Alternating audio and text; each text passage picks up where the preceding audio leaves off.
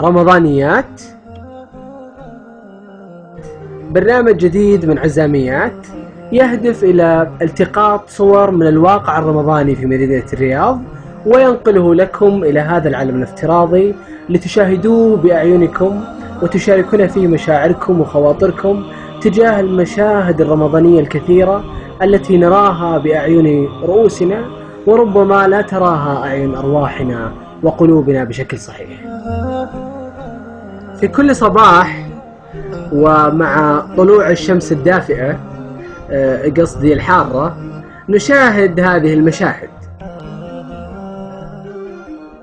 دربي دربي دربي تيتيت هجموا العيال هجموا العيال دربي تيتيت اصبروا يا جماعة الخير اصبروا لا تضيق صدوركم.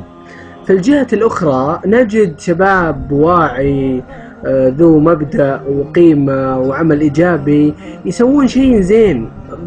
خلينا نشوف خلينا نشوف قاعدين يسوون. أبو هزار خلينا نشوف. السلام عليكم ولعب عليكم.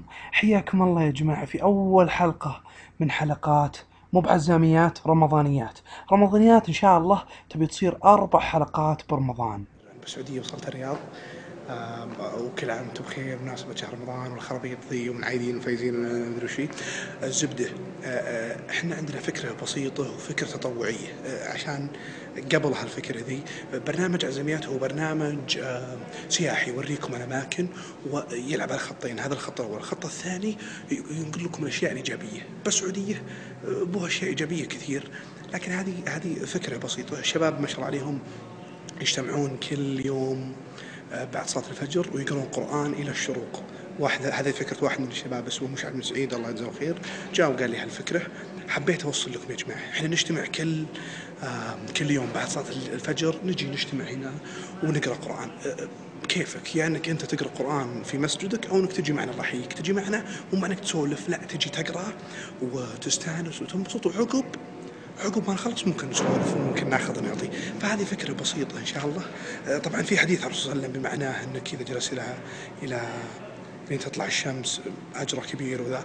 آه، آه، هذا كله حبيت اوريكم واسف ان طولت عليكم. ودي نطول الحلقة. ولكن في انتقادات كثير يقولون ابو عزام أنت تطول الحلقة خمس دقائق و10 دقائق 15 دقيقه ما ودي أطول. هذه أسرع حلقة تصير بال أو أسرع كشتة. وسيو ليتر اليجيتر اون ذا وكذا. بالعربي مع ألف سلامة.